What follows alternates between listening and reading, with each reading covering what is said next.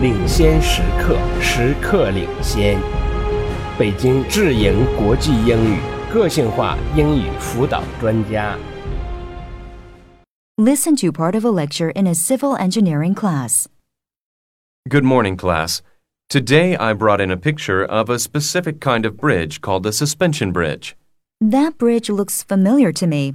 Is it the Clifton Suspension Bridge in Bristol, England? Yes, you're right. You're really on the ball today. Can anyone tell me who built it and what is unique about the suspension bridge? Well, the Clifton Suspension Bridge was designed in 1830 by a man named Brunel, but he died before the bridge was finished. At his memorial, the bridge was finally completed in 1864. Excellent. You're really with it today. Now, who can tell me about suspension bridges? Or is this question over your heads? I think I can answer that. According to some books I've read about suspension bridges, the road deck is hanging from cables that are strung across a river like the Avon Gorge in the picture. What makes a suspension bridge unique is that there is no support in the center and the road deck hangs below the supports rather than resting upon them like other bridges. Excellent. Let me fill you in on some other details.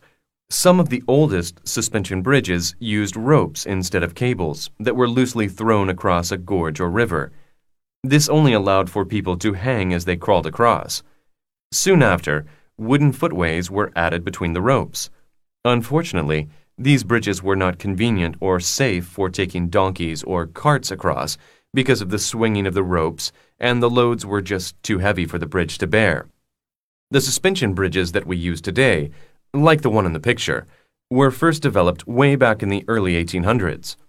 Civil engineers such as Telford and Brunel thought of the idea of using towers to lift up the cables and using a frame to support and stiffen the bridge called a truss.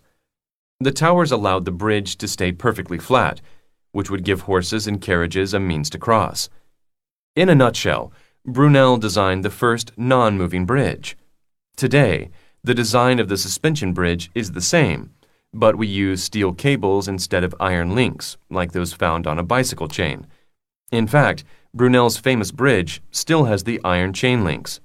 How do suspension bridges hold the heavy weight of cars and trucks? In the past, they only used horses and carriages, so the bridges didn't carry as much weight as they do now. Good point. All modern bridges that you see today use huge steel cables to hold the roadway.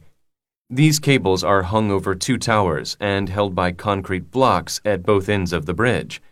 Vehicles such as cars and trucks push down on the roadway, and because the roadway is held up by hangers from the steel cables, they can transfer all the weight onto the two towers.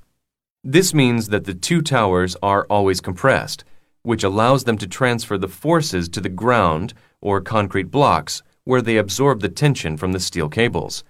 Steel is the preferred material used in long suspension bridges because it can handle extremely heavy weight. Steel is stronger than iron and is also light in weight. A famous example can be seen in the Brooklyn Bridge in New York, USA. Are there any problems with the suspension bridge? I'm glad you asked me that question. There have been a couple of disasters in regard to suspension bridges. If the engineers design a bridge that is too light or too flexible, the bridges will not be strong enough. They will begin to move and rock back and forth, even in light winds, and will eventually collapse into the gorge or river below.